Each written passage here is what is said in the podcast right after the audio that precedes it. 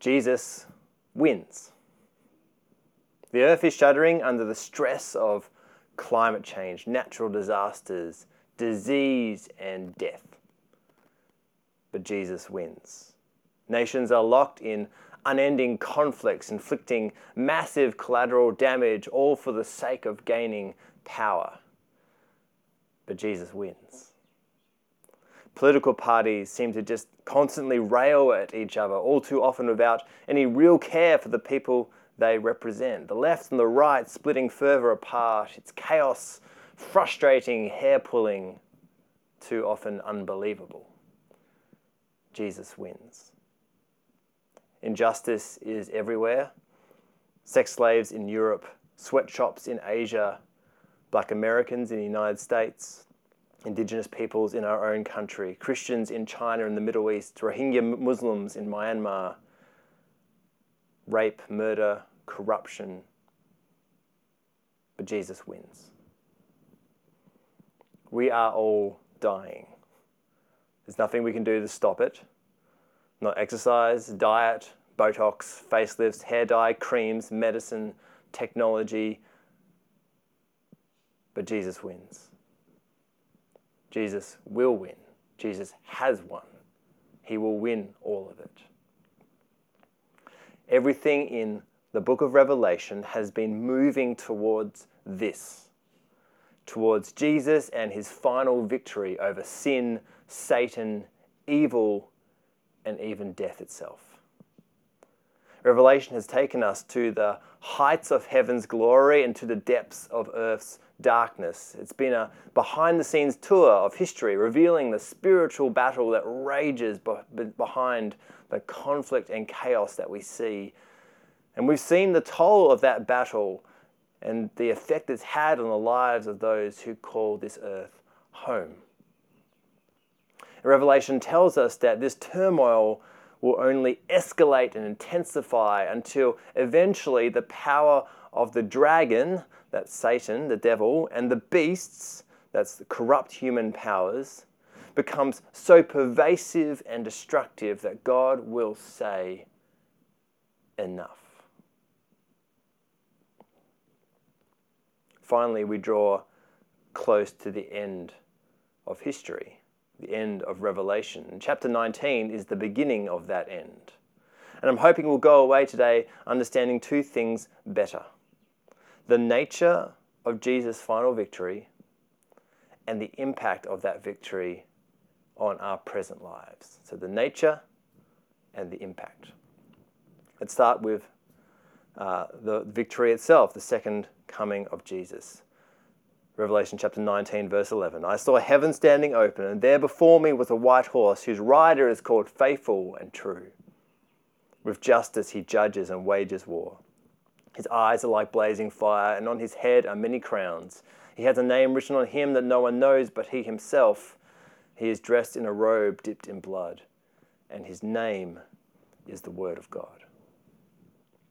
This is Jesus who was introduced to us at the beginning of Revelation as the faithful and true witness, the one who came to earth in the first place to testify to God's intention to bring salvation to a dying world through the death of his own Son. Many times in the Gospels, Jesus promised to come again. Still faithful, still true, but not this second time as a witness. No, this time as a judge echoing John's gospel, uh, the author here describes Jesus as the Word of God, a divine human messenger who perfectly images who God is in his holy perfection. Jesus is the only one who is truly worthy of judging the world because he and he alone can hold up human thought and action to the light of God's holiness because he knows perfectly both God and humanity. He is like someone who holds up a piece of glass to the light just to see where the smudges and where the dirt is.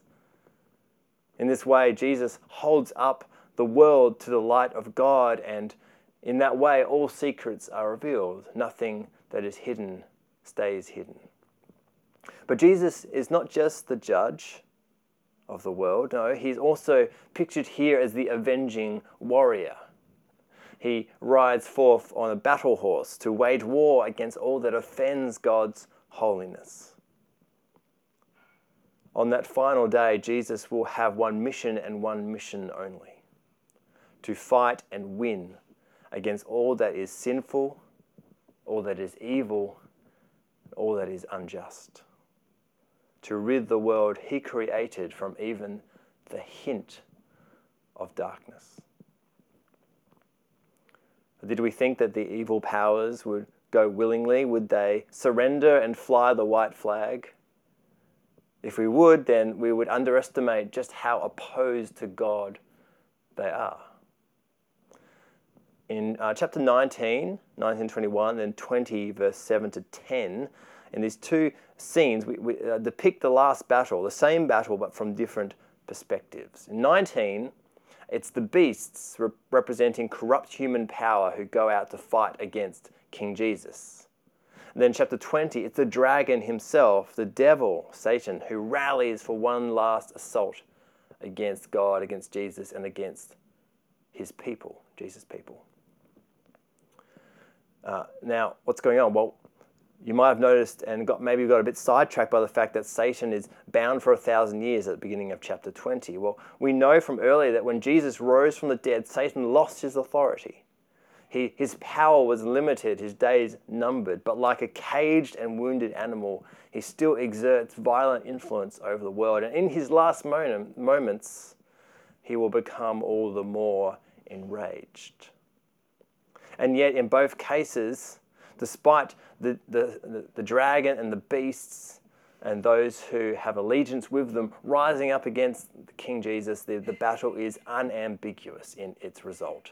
In 19, the beast and their human pawns are captured and thrown into a fiery lake. And in 20, Satan the dragon is brought to his final end and thrown into the same eternal fire. These images are pretty in fact, they're pretty terrifying. But there's a reason for this very strong language. See, first century people were far more aware than we are of the ugliness of warfare. For us, war, unless you're actually been in the military, war is filtered through video games and news reports. It's kind of sanitized. But ancient people knew the, uh, the reality of it, being com- always under the threat of possible invasion. They knew that no enemy was ever defeated without extreme violence. The bloody picture of this last battle um, is deliberate and, and, and, as we've said many times elsewhere in Revelation, symbolic. It's not presenting a real battle waged on real ground, but the end of spiritual powers but this, uh, the way it's described, this battle, is meant to tell us two things. First, uh, that even the appearance of Jesus himself would not be enough to make people change their ways. The nature of sin is that it resists God until the bitter end. Even at the last, people will arrogantly and willfully continue to reject God's offer of grace. Even with bowed heads the human heart will still raise a fist. The second thing is that the victory of Jesus will be total. The carrion birds circling, descending for their meal, shows that the final outcome of the battle is not in doubt. The corrupt powers of evil will never rise again. The two battle scenes uh, focus particularly on the devil and his minions, uh, and perhaps also um, the most corrupt of human rulers. But 20 verse 11 then brings in a third scene. And this scene is not a final battle, but a final judgment. All people who have ever lived come before the throne of God. Let's read verses 11 and 12. Then I saw a great white throne and him who was seated on it, the earth and the heavens fled from his presence, and there was no place for them. And I saw the dead, great and small, standing before the throne, and books were opened. Then another book was opened, which is the book of life. The dead were judged according to what they had done, as recorded in the books. The first book seemed to be uh, the annals of history that are opened, uh, the record of all that has ever happened, both seen uh, events and actions and unseen motivations and thoughts. Under the penetrating gaze of Jesus, it becomes abundantly clear who rejected God's rule and sided with beastly powers. This isn't a, a weighing of numbers of good deeds versus bad deeds, like you might have seen in The Good Place or just in popular imagination. No, this is a revealing of the human heart it's in its most basic form. The sinfulness that by nature resides in everyone is shown to be uh, this treasonous attitude which rejects God and rubbishes what God has made. And horrifyingly, we find that the eternal end for those who are found guilty of this is the same lake of fire. These three scenes talk in no uncertain terms about the reality of hell. And as we've seen many times, the images are symbolic, not literal. Pop culture imagines hell in terms of fire and brimstone and demons coming up with imaginative torture methods. But actually, Revelation depicts hell as hellish for demons as well as humans. This is a place of punishment for everyone, both spiritual and mortal. The Bible um, does use fire image to describe hell, but just as a way of painting a vivid picture of just how terrible a place it is. So, if it's not an actual lake of fire, then what is it? Uh, well, I've, I've got to say that Christians disagree on this actually, and so many have tried to uh, see past the images to understand what's going on here. So this is just my attempt, but I think there's a hint back at chapter 14, verse 11. Um, a few chapters now back, the, the same image is, is kind of brought before us of hell, and the smoke, and it says that, and the smoke of their torment will rise forever and ever. There will be no rest, day or night, for those who worship the beast and its image or for anyone who receives the mark of its name. Hell is at least a place where there is no rest, or maybe better, a place of eternal restlessness. C.S. Lewis um, described hell in his short story, The Great Divorce. You might have read it. And he imagined it as this endless expanse containing millions and millions of houses and billions of people. And all the residents of this place are constantly moving farther and farther away from each other because they can't stand each other. They are nasty, shallow, sunken people, really just shades and echoes of humanity.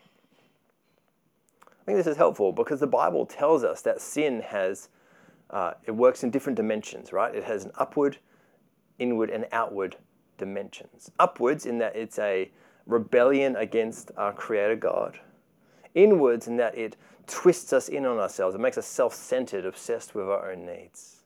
And outwards in that self centeredness leads us to put our own good above others and so rubbishing others and God's creation for our own gain.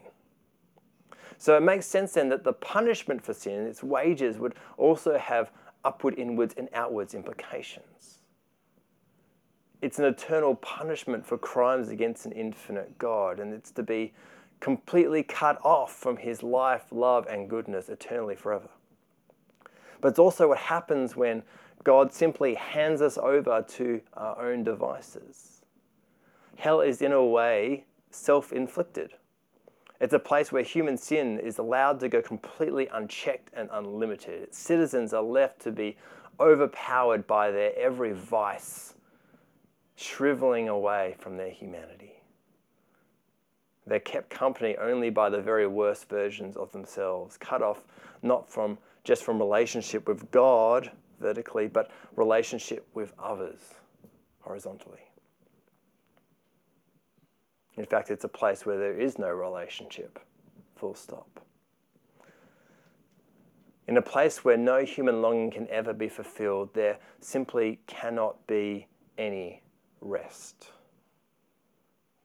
Can you imagine a more hellish existence? Now, many people have questioned the justice of all this. Who is God to condemn me to hell simply for not worshipping Him? Sure, everyone's done bad things, but if God is loving, well, can't He just let it go? Well, for one thing, that itself would be unjust. What kind of judge lets people off for no reason? We would quickly call that judge in our own courts um, uh, you know, criminal themselves, that we would say, we would demand that they lose their position and, and maybe come under the, the, um, the law's own justice and judgment. People who, who say this sort of thing tend to underestimate or generally misunderstand sin. That sin, sin is actually not a few naughty mistakes here and there. Sin is the basic impulse of humans to reject God.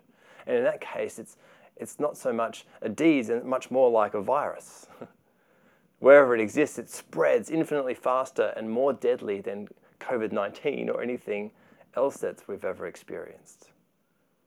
And so, if that's the case, if that's what sin is, then if God was to remake the world into the, into the paradise He always wanted it to be, there cannot be a trace of sin anywhere. We're all too aware of the necessity of quarantine to control COVID 19. Well, hell, in a way, is an eternal quarantine for sin and evil, a place where it can be put so that its deadly touch can no longer ravage God's good creation. And those who insist on carrying and spreading sin must be quarantined there as well. Hell is a product of God's justice because sin must be punished, it's a crime. But actually, it's also a product of God's goodness because of his unswerving commitment to renewing our sin ridden world. Now, that doesn't mean that Christians should glory or gloat over hell. Even God himself doesn't do that. In Ezekiel, he says that he takes no pleasure. He takes no pleasure from it. But because of his justice, he will also not be deterred from it.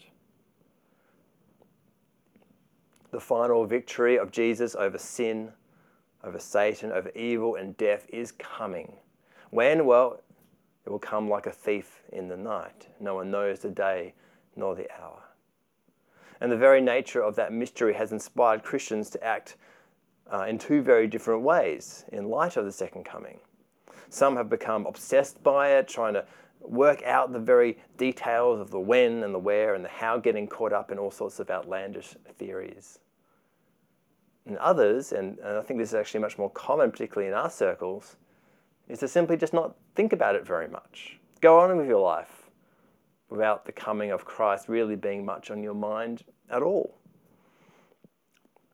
The culture around us so emphasizes the worries and concerns of the present that it tends to keep us numb to realities that, for all we know, might be still a very long way off. But imagine um, a day when we can play team sports again. And imagine you're playing uh, a, a, team sport, I don't know, take your pick, soccer, AFL. And, and you know in, in this game that the, that the, the, the final siren or whistle is, is going to be blown. You, you don't know exactly when because you don't have a clock, but you know it's coming. You know it's coming. So how, does that, how should that make you play? Well, surely it makes you play with all the more vigor. It makes you take the game all the more seriously because you don't know when, it, when this, the, the, the siren will sound. You, you've got to make the most of every second eh, because they, they all count.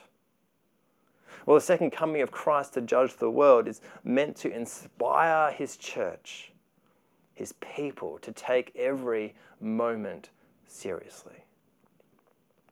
Remember the call of Jesus right at the beginning of Revelation. He says, Be faithful even to the point of death, and I will give, your, I'll give you life as your victor's crown. The victorious one calls us to share in his victory by being faithful to him as he is faithful to us.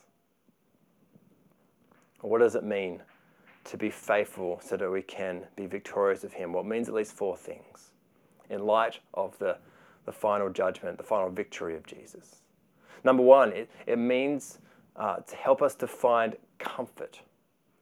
in Christ's promise to judge what is evil and restore what is good. It's about comfort. So none of us are immune to the brokenness of life, where we are just as confused and distressed by the effects of sin and evil on our world as anyone. And there's two ways that we could deal with that discomfort. We could disconnect from the reality of evil and just pursue pleasure and just be busy, just not worry about trying to think about it. Or we could um, not ignore it, but become so worried and, and that we become despondent by the enormity of the problem and feel paralyzed and depressed about it. The first is problematic because it fails for us to take seriously evil in the way that God does. The second is problematic uh, because it doesn't take seriously God's promise to restore the world and puts the, the, the, all the responsibility on us. Uh, I'll talk about a second about why we do have some responsibility.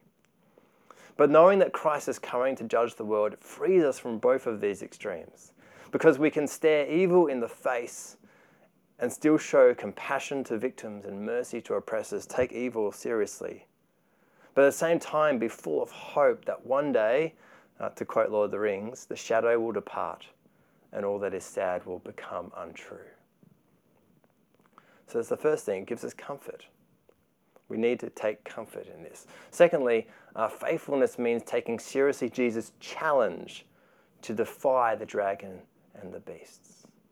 As I said, the fact that Jesus will come and restore everything doesn't remove us from responsibility uh, to act justly. The call over and over again in Revelation is to recognize the work of the dragon and the beastly powers that re- reject God's rule and spread selfishness and refuse to be influenced by them in any way that could draw us away from the command to love God above ourselves and love our neighbor as ourselves. Revelation depicts the church several times as an army. Its mission is not to conquer by violence or in word or deed, but by imitating Jesus the Lamb, by sacrificially loving mercy and doing justly and walking humbly with God. Not just uh, refusing to be to do sin ourselves, but actually to uphold those who are victims of sin and evil, to love the poor, the marginalized, the outcasts, the downtrodden. Because in this way, we actually push back the influence of the beast as we extend the flourishing of God's kingdom. And what that means is that we give people a glimpse of heaven on earth that shows people just how hellish life without God really is. And actually, by doing that, we participate in a third um, way that we can be faithful, and that's taking seriously God's call to witness through suffering if you pledge to love God above all and others as yourself, then you will invite discomfort. And that discomfort can come from a culture that increasingly rejects God, or others who openly oppose our faith, and, or it can simply be that a life of sacrifice is, isn't very comfortable and it can really involve suffering. Yet, what this does is witness to the world uh, the truth of the gospel. That, in the words of one modern martyr. He is no fool who gives what he cannot keep to gain what he cannot lose. This kind of life sends a message to the world that there is someone who's worthy of every sacrifice, even the sacrifice of death.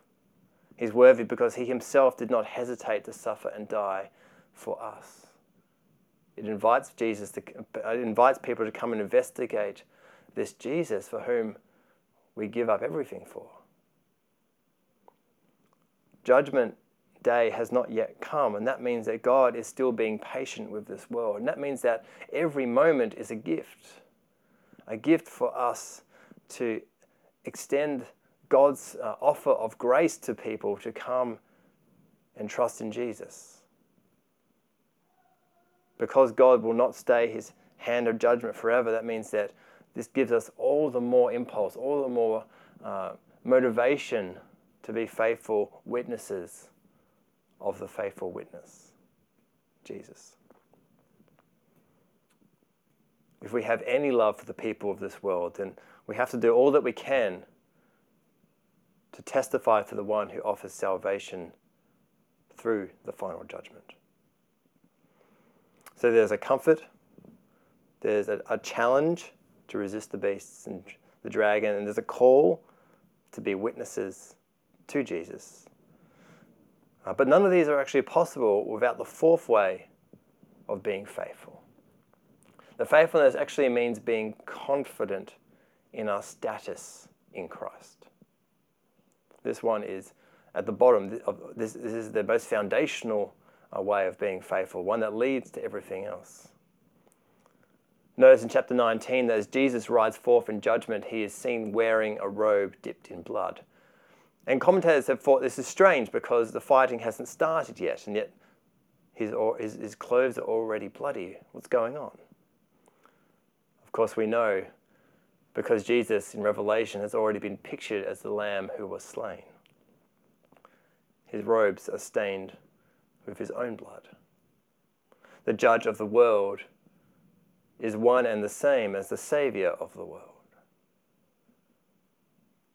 One who comes again is the one whose own body hung dead and bleeding from the cross, carrion birds no doubt circling overhead, cut off from God and cut off from humanity. The unrestrained wrath of God against sin and evil was poured out on his Son. He went through hell to snatch those who trust in him from hell's jaws. Notice that the armies of heaven following the rider on the white horse are clothed in white linen. And we know from elsewhere in Revelation that these are the white clothed people of God, His church, those who are clothed in white because their robes have been washed in the blood of the Lamb. They have nothing to fear in judgment because their names are written in the Lamb's book of life.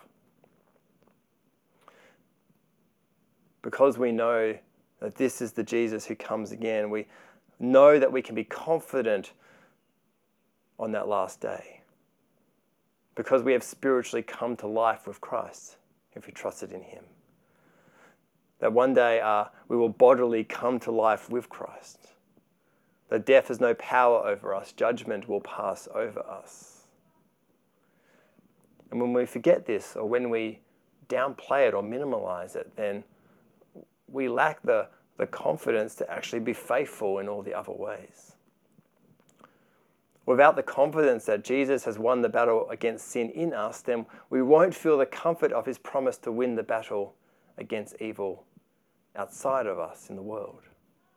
And without confidence that Jesus' death and resurrection has dealt a death blow to the power of Satan and his beast, and we'll be far too afraid to defy them at the cost of our own lives, or at least Uh, our own livelihoods.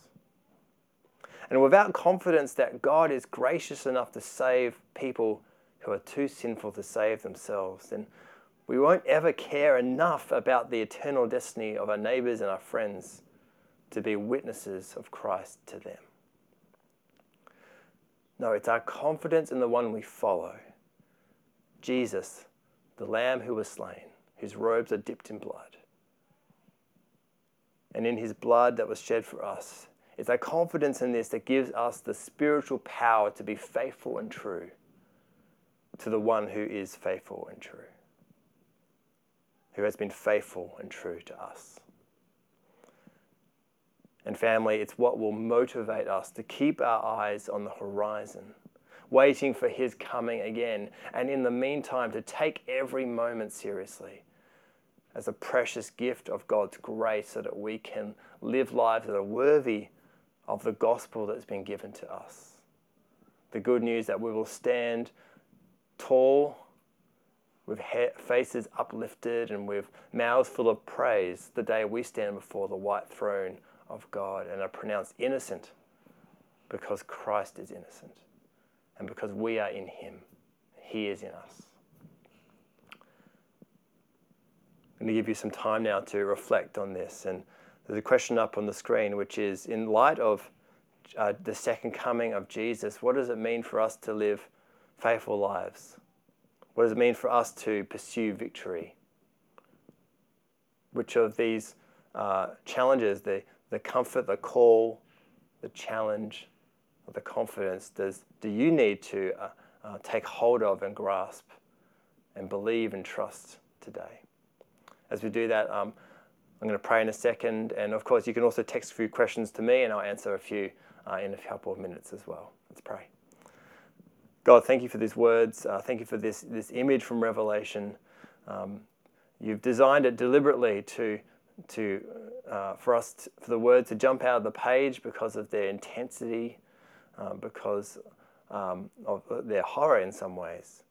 Uh, but we do that, Father, we know because you want us to see all the more clearly your grace and your love for us and what this means for our lives. So, Spirit, talk to us, um, help us to to love Jesus more because of this, and therefore to love others more because of this. Amen. I'll give you a few moments to, to reflect and think of questions.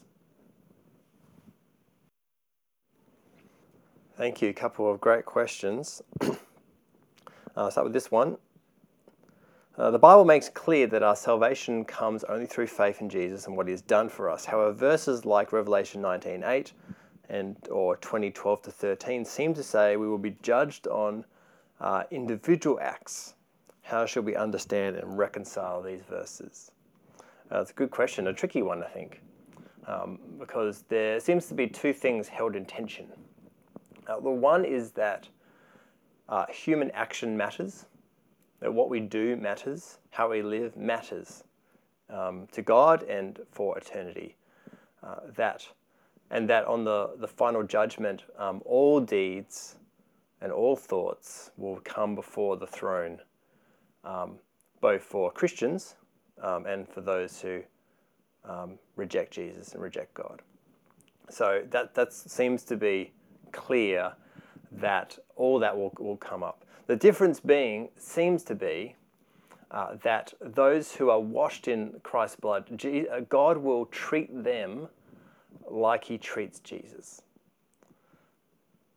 The, the forgiveness of sin, sins means that because Christ will stand as our representative, even though all our dirt and muck and yuck will come out before God, uh, God, when he, when he sees those things, will look at Jesus' perfect life and perfect record and, and, and say that because we have been spiritually united with Christ, then He has already died for and taken those guilty actions. He's already paid the price. The judgment has been done, actually, on those, on those deeds, those actions.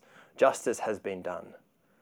And that means that on that day we can stand innocent because the, the judgment that, that, of, that is meant for that final day has already been completed and completely completed on that on the day of the cross and the day of Golgotha. So it's hard. I think that means two things for us. One, we can stand confident knowing that as we uh, approach Judgment Day, then we will be able to stand firm um, and be innocent, be declared innocent because Christ has been declared innocent. But it also should make us sober that nonetheless those deeds will come out, and so we would not want to waste this precious gift only to have um, a life that's been maybe um, maybe still saved, but not been particularly faithful to come out in that last day, because every deed matters in God's um, in the way God sees the world. Uh, that's a bit of an attempt. We're, we're, we're delving into pretty deep and, and tricky territory with that one, but I think that that's at least what we can be confident of. That if you trust in Christ, you stand firm on the last day. You'll be innocent, but also we should be careful about how we live, as the Bible says over and over again. Great question. Uh, and the second one is like it. If people feel unsure about the coming judgment, if they don't know that they are wearing the white robes, what can they do? Uh, and, this is a, a great question, a really common one. It seems to me like that is generally the case, and I think we all, I feel that feel that slight moments of doubt and concern sometimes too. I think it tends to be heightened when um, two things are happening. One is people are very aware of their fallenness, how they fall short of God's glory, and aware of their, their sins in a way um, which actually is not a bad thing because God uh, really wants us to be aware of just how far we fall short. Uh, secondly, it, it, means that we can be uh, have a, a, either a wrong or a, a, a, too small a view of God's grace. That, um, that God's, the, the sacrifice of Jesus might not be enough to cover all our sins, or it might take a, more of a more of an effort on our part, have a more faith, more gumption, more uh, live better, you know, to kind of make it worthy. Kind of go, yeah, God gets, I know God meets me here, but maybe I have to come to here. Uh, when the Bible actually says that, um, and it's really clear from Revelation um, 19 and 20, that actually sin, by its very nature, um, resists God all the way to the end. That means that anything that God does to save us has to be completely His intervention and nothing of our own. Which means that, as like um, it says in, in Romans 10, that all, that all who call upon the Lord are saved. I mean, that's all it takes. Because uh, grace is a gift, all it takes is to receive it. And Jesus says, well, you can have a, a faith the size of a mustard seed to move mountains, in the sense of saying that um, miraculous things, including the salvation of a life, um, takes nothing more than the tiniest amount of faith. And even that is a gift of God. So I think that um, it means two things. One, uh, that if you trust in Jesus, then you can be sure. Um, but not to just allow that to, to stop you from growing in uh, confidence and growing in maturity and growing in goodness, because that is just the start of the Christian life. The confidence, as I tried to say this morning, leads us into adopting um, the, the, the, comfort of God, the challenge to resist the beasts, um, and the call to live as missional people, as witnesses to Jesus. Uh, so if you're worried, um, there's the other question to ask uh, Do I believe in Jesus? And if the answer is yes, then you will stand firm on the, on the last day. I hope that's helpful. I'll leave it there. Um, and hand over to Sarah to lead us to, in a way in singing to continue to respond to God's grace and goodness. Thanks, Sarah.